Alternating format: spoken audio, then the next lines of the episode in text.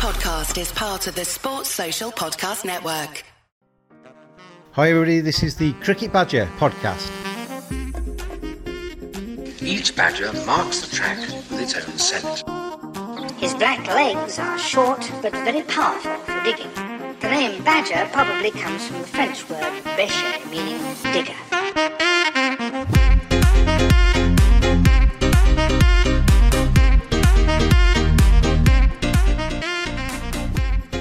And hello, everybody. Welcome along, Cricket Badger podcast. We've got a little bit to talk about, I think, at the moment because there's a bit of uh, cricket being played. We did moan the other day about the fact that um, a lot of these matches were quite one sided, so it hasn't really kicked off in terms of late drama. Um, still hasn't really, because England got battered by Afghanistan. It was never that was one sided as well. Um, but I welcome back to the Cricket Badger podcast both Neil and Anand. They've been on the, both of the uh, Cricket World Cup shows so far. So hello to you two. Wave at you both. And uh, but I will spend most of my time um, welcoming back both Rito and Claire. Let's start with you, Claire. Good to see you back on the Cricket Badger podcast. A, how are you? And B, how much did you enjoy England's crushing defeat today?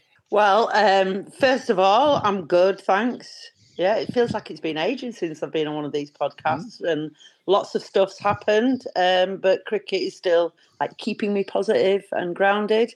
That said, uh, today, mm, interesting. Yeah, not what not the result that I expected, and I just thought Afghanistan really showed a lot of fight, and they were clearly in it to win it. And I just felt England didn't seem to be as invested. Maybe I don't know if they thought, you know, we've got this one. So, uh, so yeah. The commentators were throughout were were still saying, and win predictor was still saying that England were going to win, even almost to the when they were about eight down. It was ridiculous. You know, they could still do this kind of thing. They're only seventy nine short of victory with one wicket to go. Um, but yes, it never looked likely. I don't think, uh, apart from Harry Brook, everybody else with the bat just uh, just disintegrated. Um, and welcome back um, to uh, the man in the top right hand corner there, Rito. Hello and welcome back to you, Rito. Our resident uh, in India, but an English supporter. Um, same question to you, Rito. How did you find England's crushing defeat today? Uh, James, thank you so much for such a warm welcome. I was a lot better at two o'clock this afternoon than I am right now. None of us really expected uh, Afghanistan to upturn England, the defending champions. The problem with England right now is think is a lot of their senior players are out of form. Chris Woakes, Jonny Bairstow, Jos Buttler, you name them, they're all out of form right now. And that is what is costing England. And even Sam Curran, poor, our young batter Sam Curran, many a times he has dug England out of such danger, perilous situations. But today, for some reason, he couldn't even hit Mohammad Nabi for for fours and sixes, and he just poked at one and got, got, got it and that's, that has been the problem for England. I thought maybe their uh, performance against New Zealand was a blip, but given how they have played today, I don't think so. Ahead of the 2019 World Cup, from an English perspective, I was confident that England were going to get to the final and could win it. Um, this time, I have got no none of that confidence going through my body at all. And they've given themselves a bit to do, Neil, haven't they? With two defeats in the first three. It's not last chance saloon just yet, but they are getting to their backs against the wall. They, there needs to be some response. In 2019, they had lost matches there. They were playing knockout cricket for the the end of the uh, the group phase. And Jos Buttler was saying after the defeat today, they've they've had been in hard times before and they've come they've bounced back. But this doesn't feel to be the same kind of vibe around this England team. There was an air of not inevitability they were going to win the 2019 World Cup, but there was an air of they were the number one team in the world. They knew how to play this cricket. They had their 11 sorted out in their heads. They knew exactly how to win matches from tight corners and, and from every single situation. This time round, they don't seem to have that kind of vibe. Yeah, it's it's very very different, isn't it? Um, I think we're, we're talking about this on WhatsApp before, and I was also talking with um, my brothers uh, and uh, and uh, friends group, um, and I described England's approach to the whole World Cup as slapdash, uh, complacent, and arrogant. Um, they they've forgotten that 2019 happened on the back of four years of meticulous planning and laser focus from Bayliss and Morgan, and they they had a proper vision and they did everything towards that World Cup, including the Champions Trophy, where they were almost there but not quite, and Mm. Morgan was still tweaking. Quite frankly, I think after that World Cup happened, then they drank the Kool Aid and they've just ignored the formats. Domestically, we've talked about that many times how it's now a second 11 competition in England, and they haven't played that many ODIs. When they have, it's often been at the back end of a series and they've rested a lot of people um, and they haven't made it a priority. Um, they've gone with, they haven't refreshed the squad that much. I mean, I'm thinking within this team, you've got Brook at the moment because Stokes is injured. Uh, Curran's come in uh, for basically as a replacement for Plunkett. Um, and Roy's dropped out at the last moment for Malan, who was still there or thereabouts in 2019. Um, but otherwise, it's very much the same the same group. If Jofra had been fit, then he'd have been there instead of Atkinson, uh, and it would pretty much have been uh, the same group. They've come here just expecting to rock up, having only played T20 and 100 cricket for four years, and through the batting performances, they just haven't shown shown that they've got the rhythm for a 50 over game. I was really worried about Brook today, and I've got to say, I've spoken a lot about him and how he hasn't experienced it and stuff. And I thought he was the only one who stood up, played played his shots, but only when they were there. And mm. otherwise, he looked pretty solid um, against some uh, some very good bowling. Um, I, I thought that David Malan and Harry Brook have been the two best England batters in this tournament so far, and they were the two of the biggest question marks um, next to them uh, in terms of selection in the squad. Uh, um, Anand, um, from from your point of view as an Indian fan in America, watching from a distance, how have you seen England's? Uh, I mean, actually, um, before we go go too deep into England's travails, Afghanistan. Rah rah rah! I mean, fantastic performance by them. I mean, we, we kind of tend to centre on sometimes the, the big team losing. Let's actually talk about the little team winning. They they were brilliant.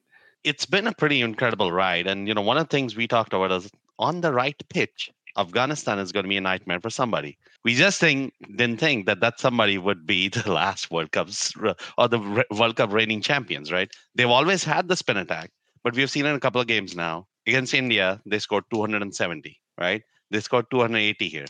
On a spinning track, this is a decent enough score. When we look at Rashid, Mujib, and Nabi, they're great spinners. And you know, I, I I know we've been getting a lot of gloom and doom from England, but let's talk about Afghanistan, right? This is a great thing for them.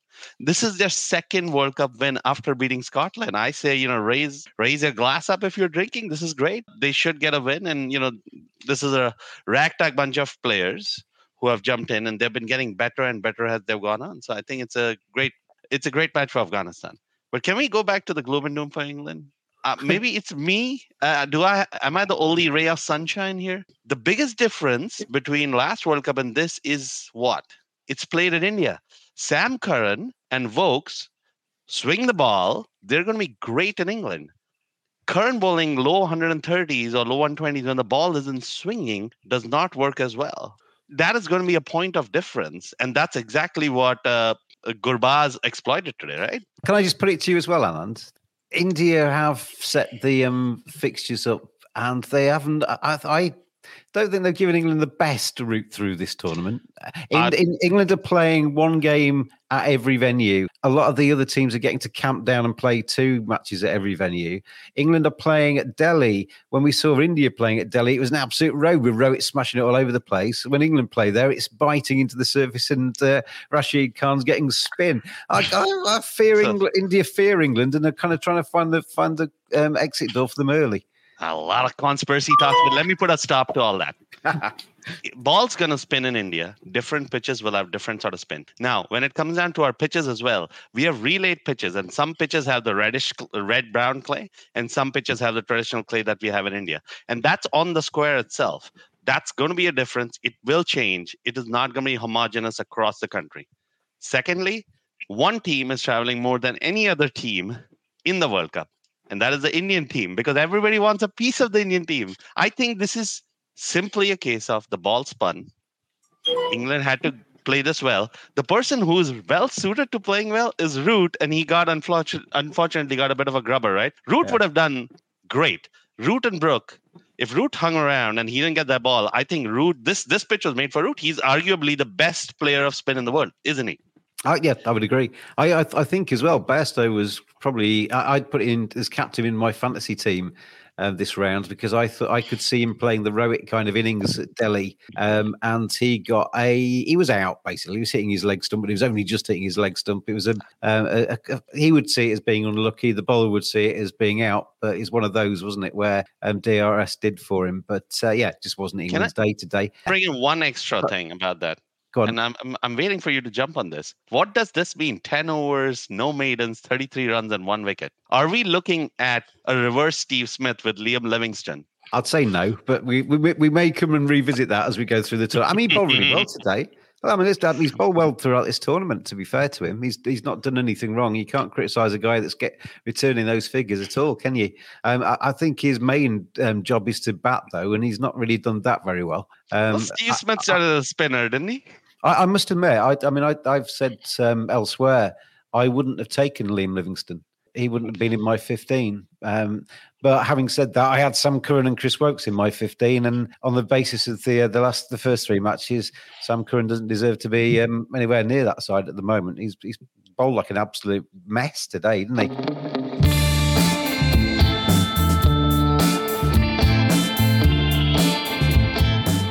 Badgers are furry creatures. 85% of women badgers think bad grooming is a major turn off. 80% of women badgers think men should trim below the belt. 89% of men think good grooming is essential to their professional success. Don't just dismiss it out of hand. Get on there, manscaped.com. Check out their great range of male grooming accessories. Hygiene, appearance, attractiveness, confidence. Simply go to manscaped.com, quote the discount code BADGER. You get 20% off, you get free shipping, and you get some seriously quality equipment. Manscaped.com. Together, we save balls.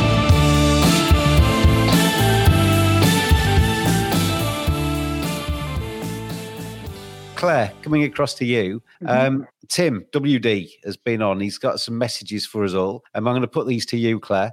Um, England need to refund the fans. He says that's the first thing. Um, Stokes and Ali, he says, come straight back into the eleven. Um, as far as he's concerned, and uh, he also adds that Woakes has to prove himself with the bat because he was so awful with the ball. Well, I think that applies to Sam Curran as well. You can you can't just single out Chris Woakes. Sam Curran was equally as guilty. Um, but first of all, the, the I mean the travelling fans, the fans that have uh, spent all day watching, the fans that got excited about this tournament, saying they should be refunded is a bit strong, but uh, they're not being repaid for their faith at the moment, are they? Well, no, but they've had a good day out, haven't they? I mean, it looked like the atmosphere was amazing, you know, it didn't rain. They still got a, quite a full day's cricket. Like, no, they looked like, even though, yeah, they were despondent a bit, they looked like they were having a great time. I'd have gone and watched uh, any, and well, almost any team lose. To be sat in that stadium experiencing that. So, no, you know, it, it's a game at the end of the day, isn't it? And people have good days and bad days. And if you go out there for an experience and you're at a stadium like that, I think they all had a good time. Stokes and Ali to come straight back into the team, then Claire. What do you do? Like you have a bad game, so the team you select. I think that chopping and changing isn't necessarily the best idea. I just can't. I can't make my mind up about Ben Stokes because he never looks like he's properly fit enough. But then you know, like he can bat on one leg. We've seen him do it before. But do you like change your whole team around? Who are you gonna put out to get Stokes in? Because he's not really bowling, so he's only batting. And was Brook in for Stokes? So if your problems Woakes and Curran. Stokes ain't really the answer, and Moeen Ali, how is he the answer when he's a spinner and Woakes and Curran aren't? So it's, it's but I guess if Livingstone's spinner, it's yeah, I don't know. It just feels a bit messy and a bit desperate, like oh, let's change everything. But I guess Jos Buttler said, Claire, after the thing, you know, I mean, and Yeah. Zak Crawley was in the studio on the TV feed I was watching, and the, he was saying that uh, England will be quite calm. They'll just sit back and they'll talk it through. They'll have calm heads in the dressing room. There won't, there won't be the knee jerk reactions. Jos Buttler said, you know, when, when he was asked about Chris Woakes' form being a worry, he said, no, he's a class act and, uh, you know, you back class acts. But the only thing with Chris Woakes, Claire, is that he's a class act in England, as, as Anand said, but you stick him on an Indian surface, Well- he's Chris Woakes abroad, and Chris Woakes abroad isn't always that good. Well, it, I mean, that's the other thing, isn't it? Everybody knows from going way, way back that Chris um, Woakes doesn't travel well. But you put your faith in him, you took him, he's not playing very well. Maybe he's the one to go. I just don't know. I just think, like I say, I don't think a knee jerk reaction is the way forward. You've got to have faith and back your players and back the team and get some sort of team nucleus thing going on and that team spirit thing, not just like, oh, you've had a crap game, like let's bin you, throw somebody else in. I just that's uh it's not really how teamwork is. But Rito, um, from an English perspective, again, how would you change this team? Would you change this team? Would you uh, basically just say to the eleven, go again? South Africa next, Rito. They're playing quite well, aren't they? They're they're a team to be feared. You don't want to be rocking up with your kind of D game against South Africa at the moment. Yeah, James, they're playing South Africa at Wankhede, and that, that pitch has a lot of carry it. Um, it's not the biggest of grounds in India, so you can expect a lot of sixes and fours over there. So that's where I won't bring Moeen Ali back, and because you, you really don't want three spinners in your side against South Africa at Wankhede. So if Ben Stokes is uh, fit, then he comes straight back and I think Chris Brooks is a little down on confidence at the moment. So Gus Atkinson in place of Brooks. That would be my two changes. And going back to Neil's point that there has been a bit of complacency in in, uh, in England's preparation this time around. The- I, I thought they have they have the attitude of been there, done that kind of attitude. So that that is really costing them at the moment.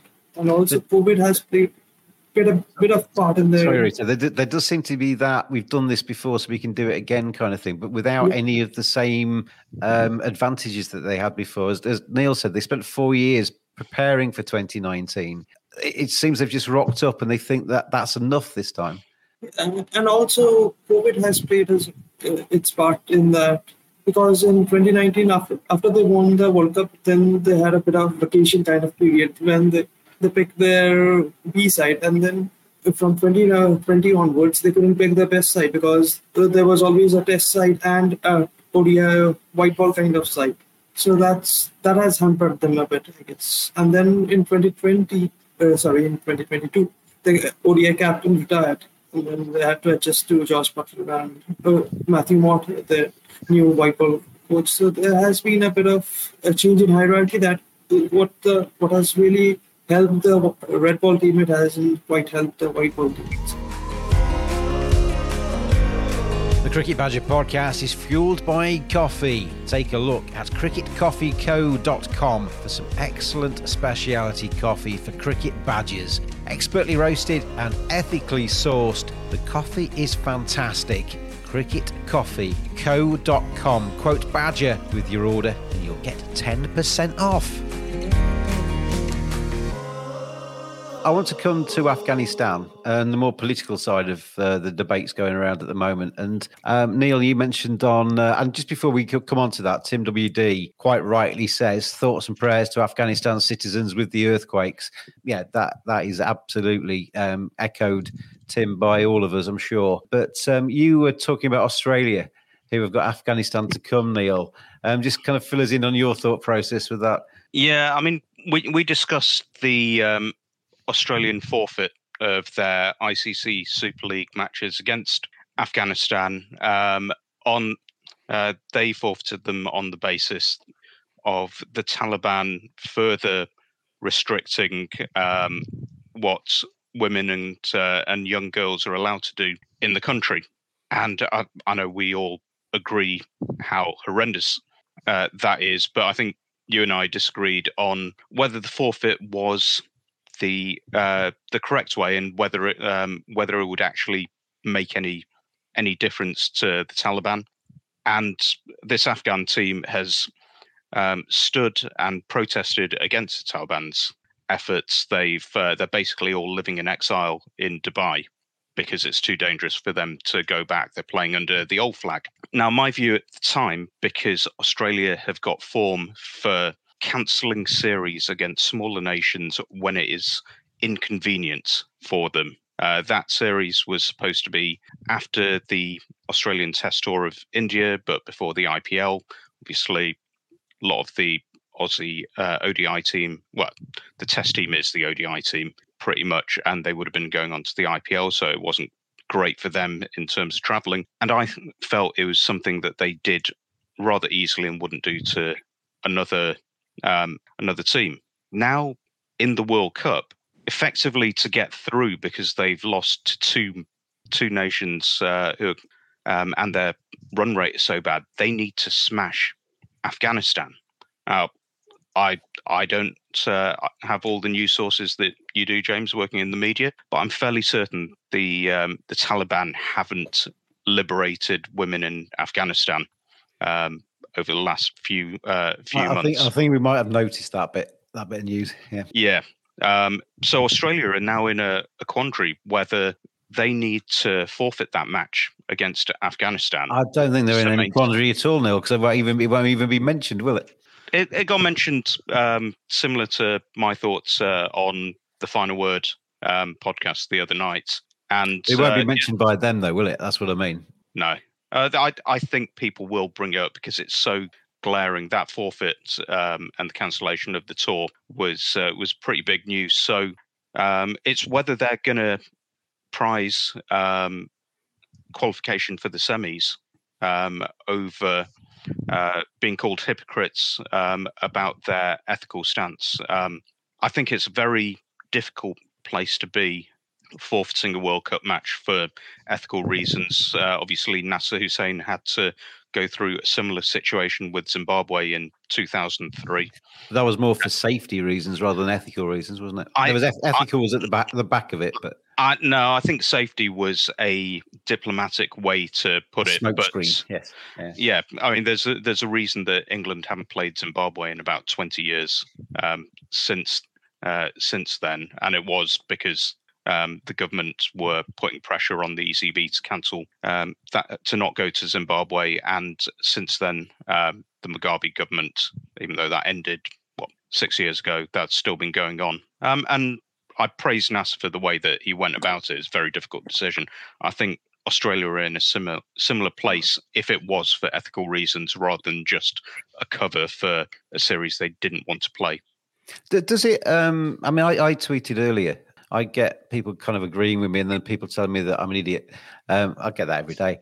But the um, I tweeted. I I feel a little bit um, uneasy, um, for want of a better word, watching Afghanistan's men play in this cricket World Cup when they had a women's cricket team that it does not exist anymore, that has been disbanded completely, that there's no cricket being played by women in the country, that women's rights have disappeared in that country, that the education for women has gone in that country, and they. I, I agree with you that they're playing under a different flag and they're based in Dubai, but they're still playing for Afghanistan. They are under the flag of Afghanistan, despite it being an old one, and they are uh, their triumphs are being heralded as Afghanistan's triumphs. It's not like Rashid and Co. or Not- something. he's not at home. team. Not not not at home because uh, the Taliban just don't care. I mean, this is why it's so completely When- different.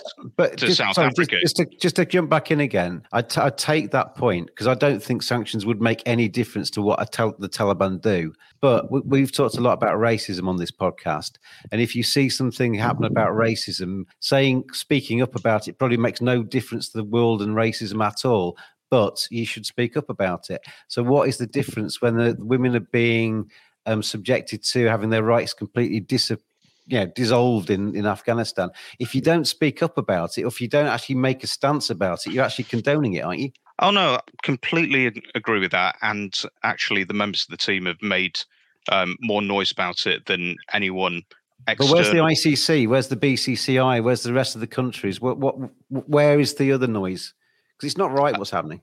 No, no, absolutely. Um, and uh, I agree they they should be doing more. The way that I see this Afghanistan team is that they're more like those uh, the Russian athletes who are clean and um, compete in the Olympics under that uh, that sort of rest of world um, category uh, when Russia were uh, were being sanctioned. There was a, a, separate category for those athletes who uh, who had sort of renounced it and were um, heavily tested independently.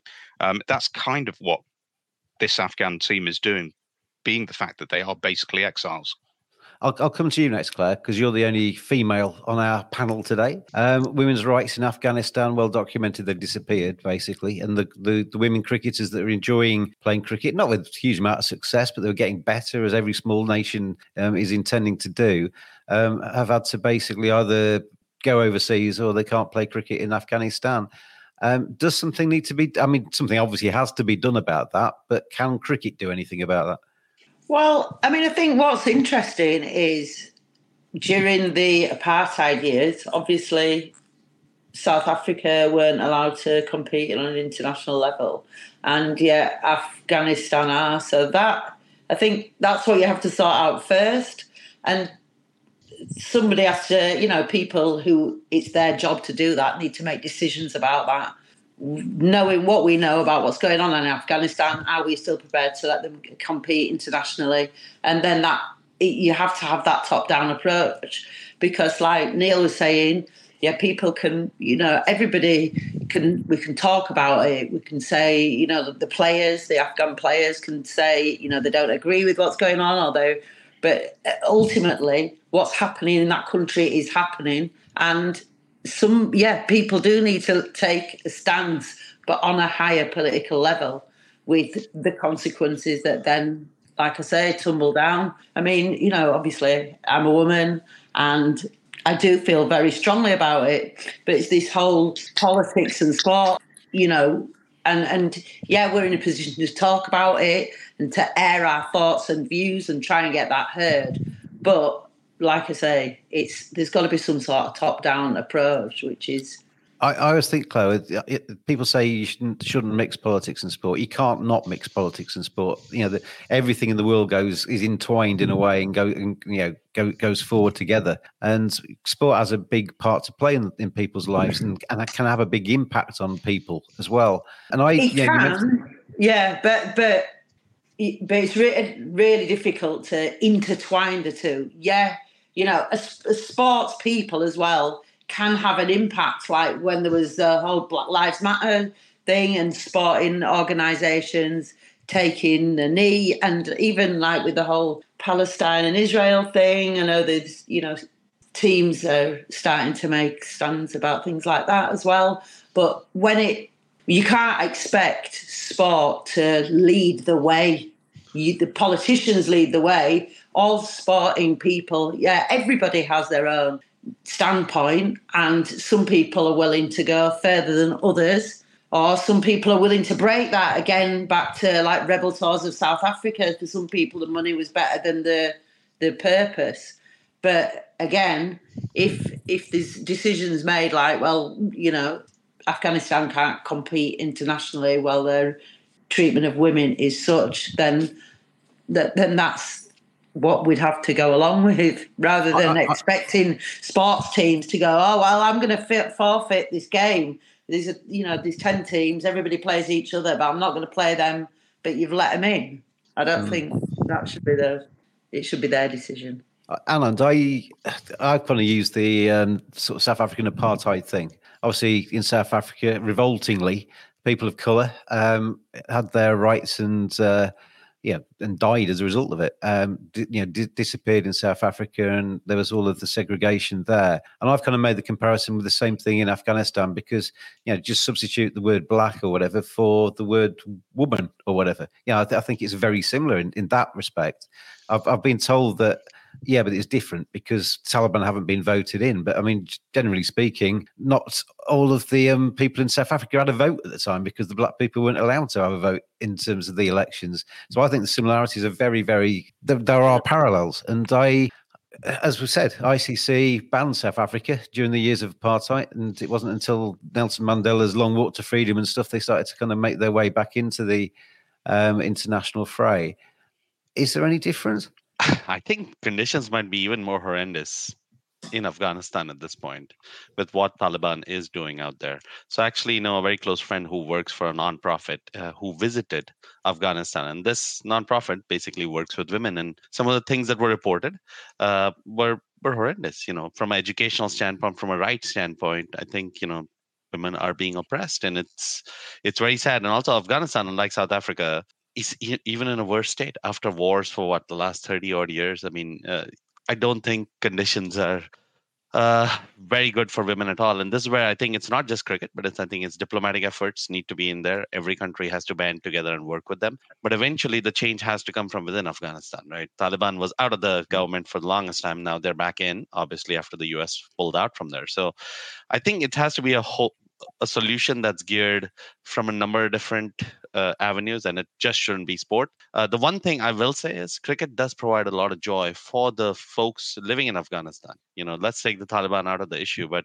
uh, the cricket team has been a source for joy and we need to find ways to see how can we help them as we go forward i think australia did something interesting in which i think out of the 25 women cricketers that afghanistan had i think 22 have been granted visas and they're living in Australia. I think a couple of one in Canada, one in England, I think something like that. But we need to find avenues to make these athletes play, and maybe it's under a different flag. But I think the solution goes past cricket. It's not just a cricket solution; it has to be a diplomatic solution.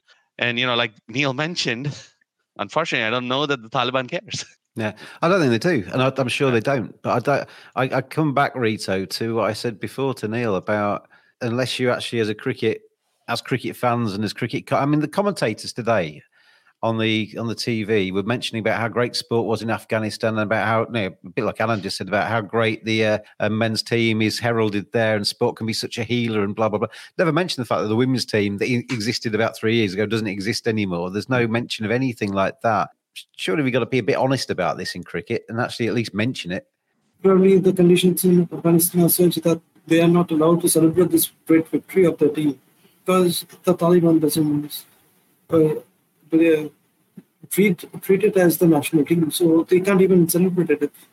If they're found celebrating, then they will be punished. So, cricket community, there has to be some of the ICC has to uh, take a take a standpoint over here. We are not going to allow them, like they did with South Africa. That has to come from the ICC or the BCCI, as some somebody said. I, I would at this stage usually just go around the room and say uh, yes or no, should they be banned or not? But it's too much. It's too complicated. It's too. It's that's too flippant a thing to do on such a, a an mm-hmm. important issue as this. I think so. Um, unless anybody's got anything burning to say on this, we'll I, move on. I, have I've got one thing here, yeah. um, and it's um, it's a thought I'd, I'd had. So South Africa wanted to engage with the rest of the world.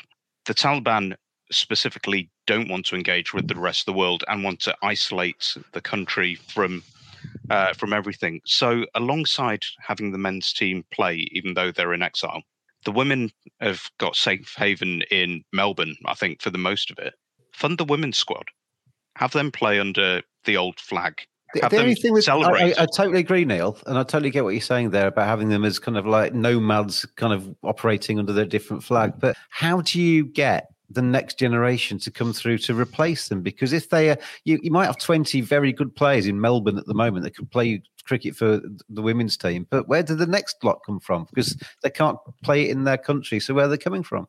That that's that's a political thing, though, isn't it? And yeah. considering the the US and the UK left Afghanistan and basically laid out a red carpet for the Taliban to come back in yeah. um, then I don't think uh, I think that's a much bigger question um, than uh, than just the sports. Um, uh, that's like oh, said, the politicians. U- US and um, US and the UK just washed their hands of it and left the people behind to just deal with the mess, didn't they? So yeah. uh, I don't think many many people on this issue have got too many things to kind of smile about, really. Um, anyway, we wish everybody well um, in Afghanistan after the uh, the earthquakes, etc. And uh, well played to Afghanistan today. Absolutely superb result, smashing England um, in the uh, Cricket World Cup.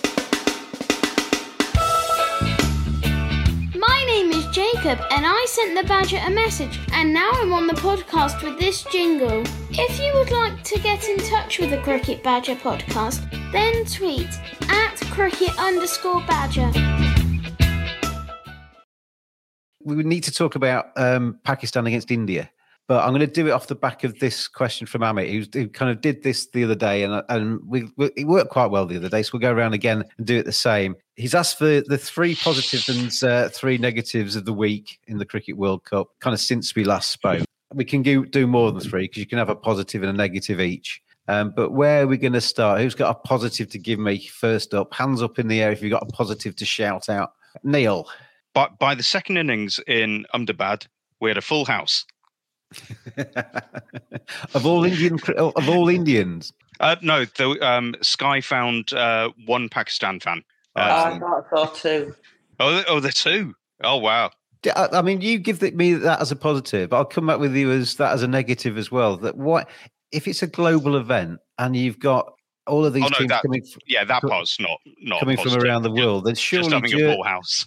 Journalists and fans should be allowed visas to come in and support their team, shouldn't I, they? I think journalists have because um, Not all of them, though. I don't think many have. And there was apparently the press conference the other day. A Pakistan journalist was allowed to ask the first question, and they will they were basically um, silent, so everybody else could have a, ask the questions. I don't think the Pakistan journalists have been treated very. Uh, they, they're not having the red carpet rolled out for them. Put it that way. No, Yeah. no, they've been shamed into finally getting visas for. I've heard about fifty Pakistani journalists who should be arriving shortly if they haven't uh, already arrived. Uh, I mean, that's a shambles. But the fact that um, I think yesterday and actually the crowd today sounded sounded really good, and the Bangladesh game, I think, uh, the second innings, uh, especially when Bangladesh were putting up a really good fight, um, there, there was good noise coming from the stands.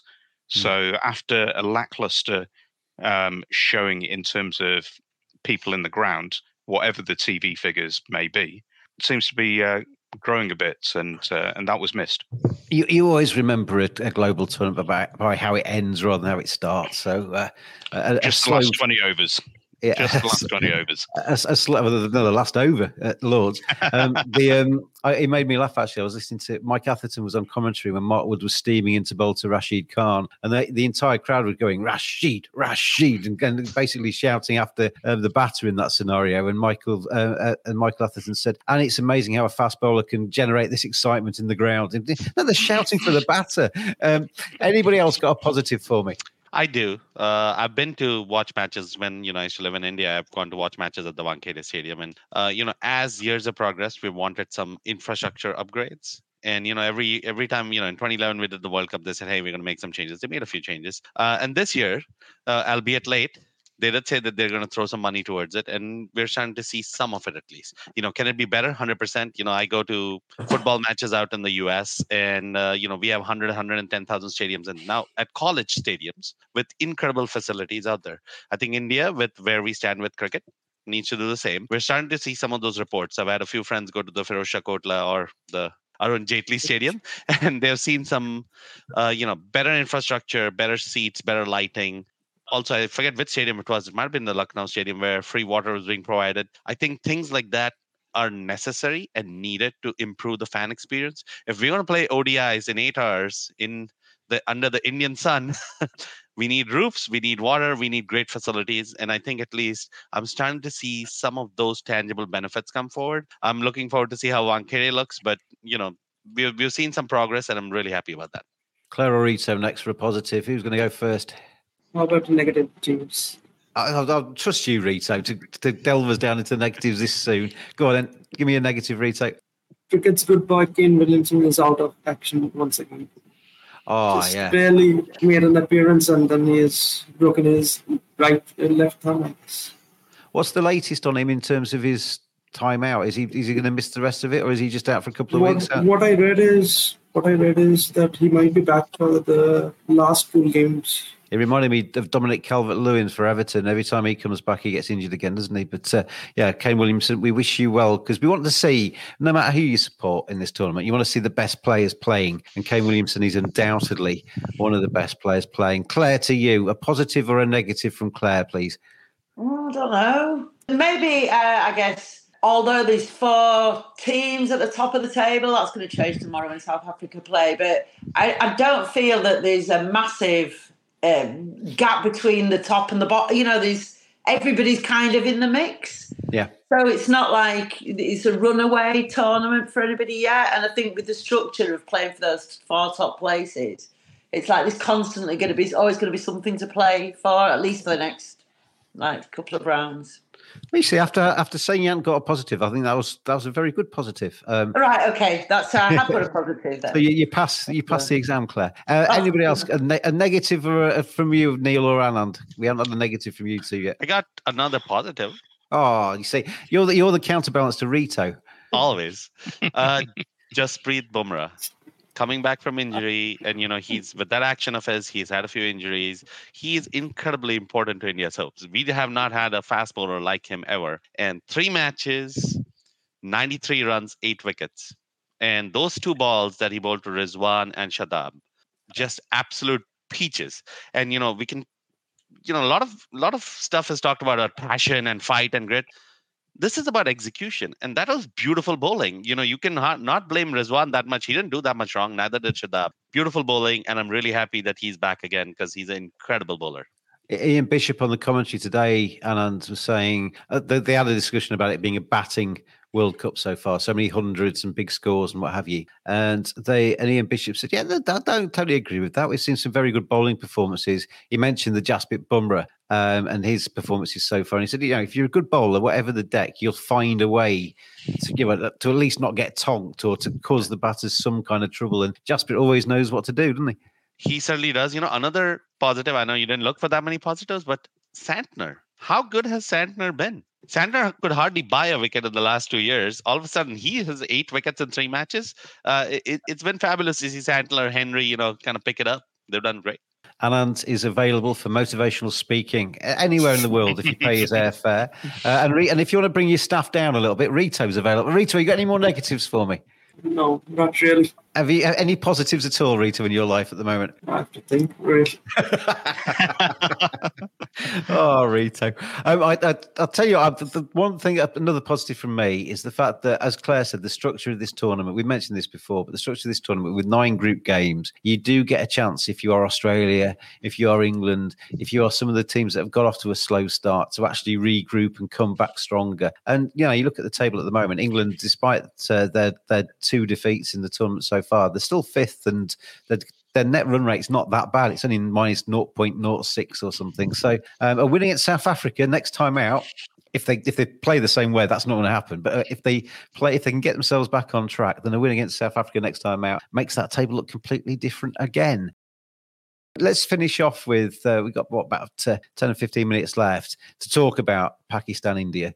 Um, because um, a tremendous match, um, in in a, a tremendous match in terms of anticipation of it. It was a tremendous match when it was 153 for two or whatever, and Pakistan were looking as if they were going to make a real fist of that first innings. But the wheels fell off a tad, didn't they? Yeah, the the Indian bowling I thought was was brilliant. I thought the fielding, the bowling was absolutely magnificent from India, and they and just suffocated Pakistan's batting. Uh, absolutely. 153 for two with Rizwan and Babar going at what, uh, 45, 50 odd between both of them, right? It looked like we were looking at a 300 odd chase. And then all of a sudden comes in Siraj. And I think Babar just made a mistake in what he was trying to do there. He was trying to steer it from way too close to his body. But after that, Bumrah's bowling and Jadeja and, and uh, even Kuldeep, right? So Kuldeep, I- don't think Saud was able to pick him. They tried to play balls from the back foot, right? And they mm-hmm. got they essentially got stuck in there. So I thought the bowling was fantastic, and it's all about skill. I saw a lot of talk about well, Pakistan wasn't up for the challenge. Of course they were. 153 for two, they were in it. It's mm-hmm. just sometimes skill and execution matter, and I think it matters not just sometimes. I think it's the most significant team in these games, and India have managed to do that. And Claire, after India got those wickets, was it eight wickets for about 40 runs or something ridiculous like that?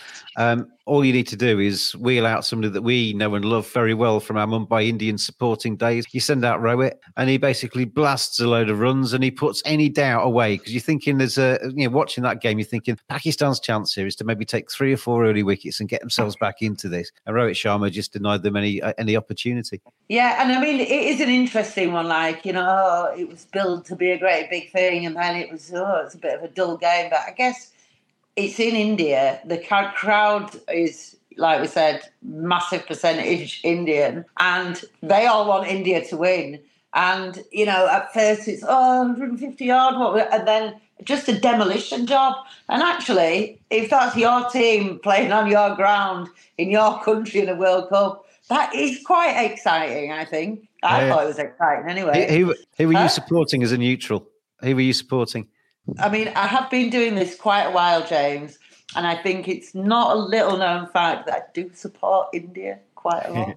See, I have to admit, I was actually rooting for Pakistan Well- uh, just to make the tournament a little bit more exciting. But that, that's well, I had me. my India top on, you know. I mean, and I've said it before. Ever since Sachin came to Yorkshire, I have followed Indian cricket. So yeah, that's my team. Um, so yeah, I was really chuffed yesterday. I was like, oh my god, this is brilliant.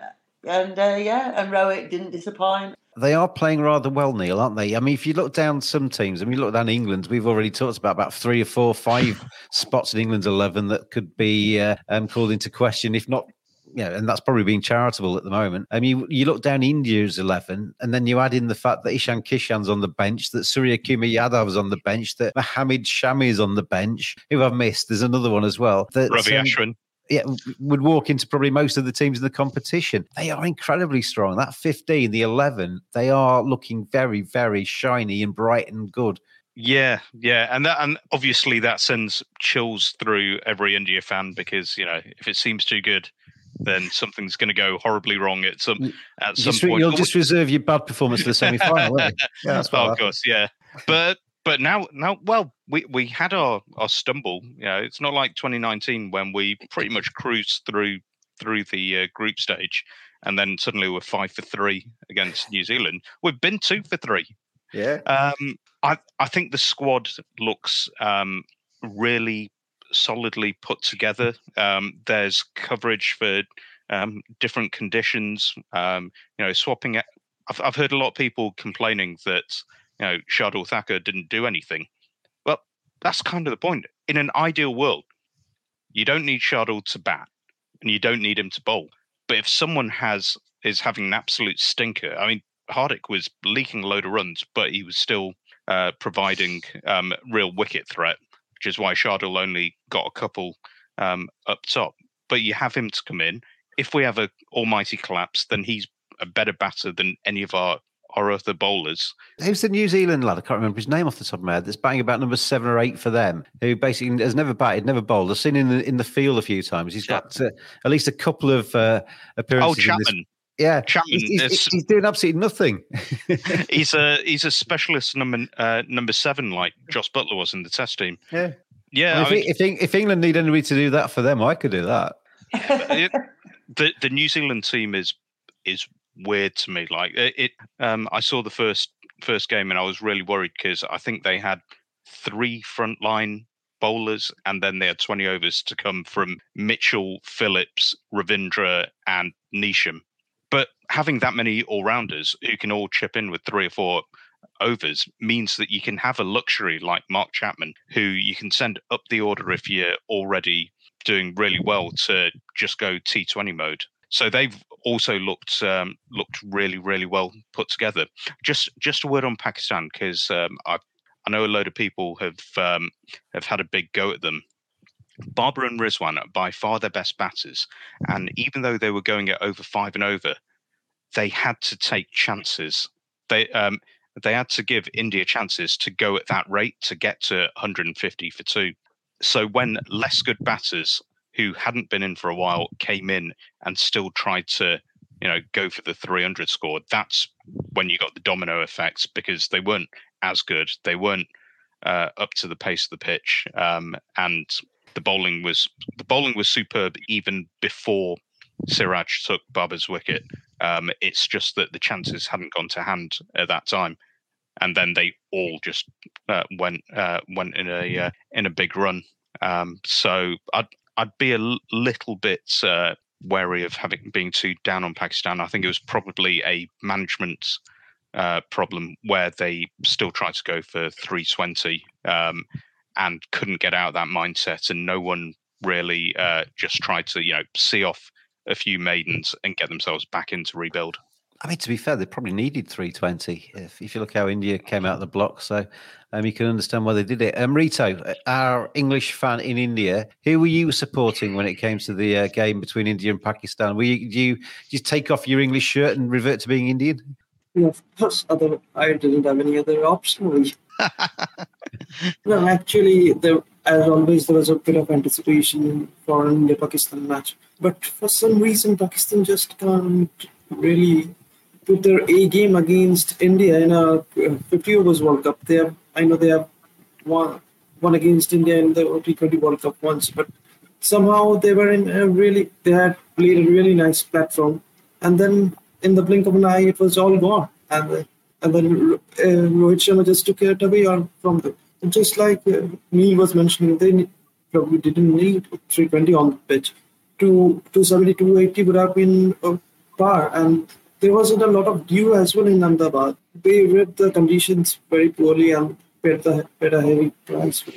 Yeah, I, I yeah, I agree. It's it right. Let's let's um, round this off for today. It's been the World Cup will roll on, and we will do this again in a few days' time and see what happens in the meantime. But uh, we've been saying all the way through who our final four will be in terms of what we've seen so far. Um, Anand's, myself, and Neil have made our pre-tournament predictions right at the start. But uh, um, have they changed at all, gents? Um, uh, Anand, in terms of your four, what what, you, what would your four be now? Put it that way. So I had both England and Australia making it in the top four, and I think they'll still make it, but I think one of the two will make it.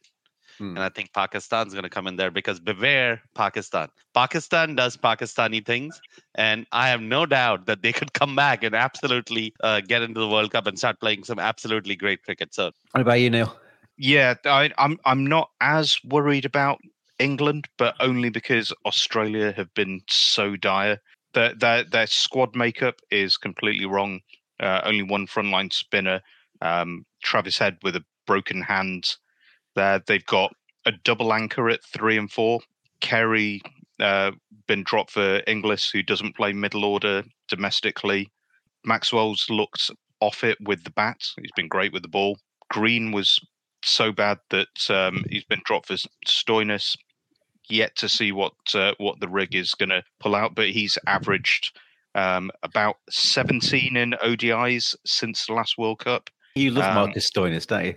I do love Marcus Stoinis mainly because my wife loves Marcus Stoinis because he's a good-looking lad and and he's um, absolutely stacked, which uh, I am not. Um, but uh, and he comes across really well as well. He he, he just seems like a, a nice guy. Did, did you see that? Uh, sorry, just as a complete sideshow, did you see the um, the viral video that went around about him when he got caught by the street photographer? Oh, him Um, and his girlfriend in New New York. There's- Yeah, that was beautiful.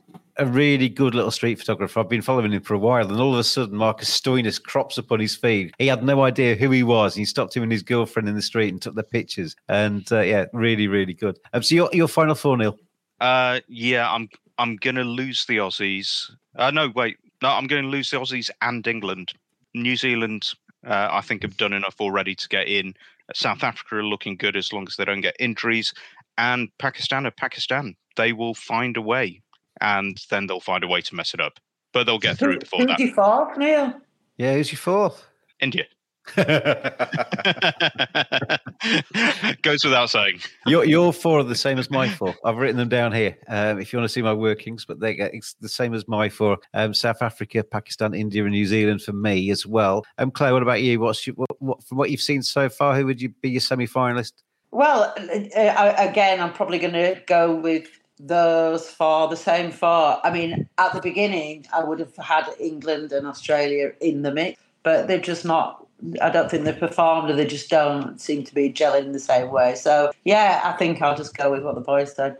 And Rito, same question to you. Are you still having England in your final four, or are you are you agreeing with uh, the rest of us that maybe South Africa, Pakistan, India, New Zealand look more likely? I'm always loyal to England, James. So I have India, New Zealand, South Africa, and England in my top four. Pakistan Um, lose out J- then. James, uh, it would. I think it would be a great injustice if we don't mention Kusal Mendis's name on this podcast. That bloke has been in some serious form.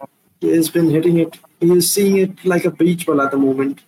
Yeah, absolutely. Um, yeah, tremendous. He and he never looks in any danger of getting out either. He seems to just go at his own pace and do what he wants to do. He just dictates. It's like um, a, a bit like which I, I, when I got my first cricket bat, I stood in front of the mirror and made those clicking noises and played the ball all over the place. That's what Quinton de Kock does for real. Um, it's, it's mad. Um, anyway, um, thank you very much to all four of you. An interesting discussion as we've gone through. And we could have talked about loads more. We could have stayed on pro- probably another hour because there's loads of this Cricket World Cup to talk about. There's loads more to come as well. So uh, we will be back for more as we go through. Um, Rito and Claire, really good to see you both. And hopefully we'll see you both again um, very soon indeed. So uh, thank you for both of you for coming. Thanks to uh, Neil and to Anand for uh, to, for joining me again as well. And uh, we will see you, I'm sure, as we go through the rest of this World Cup. Without further ado, thanks everybody for uh, watching, stroke listening later, and uh, we will see you again very soon on the uh, Cricket Badger podcast. Cheers, everybody.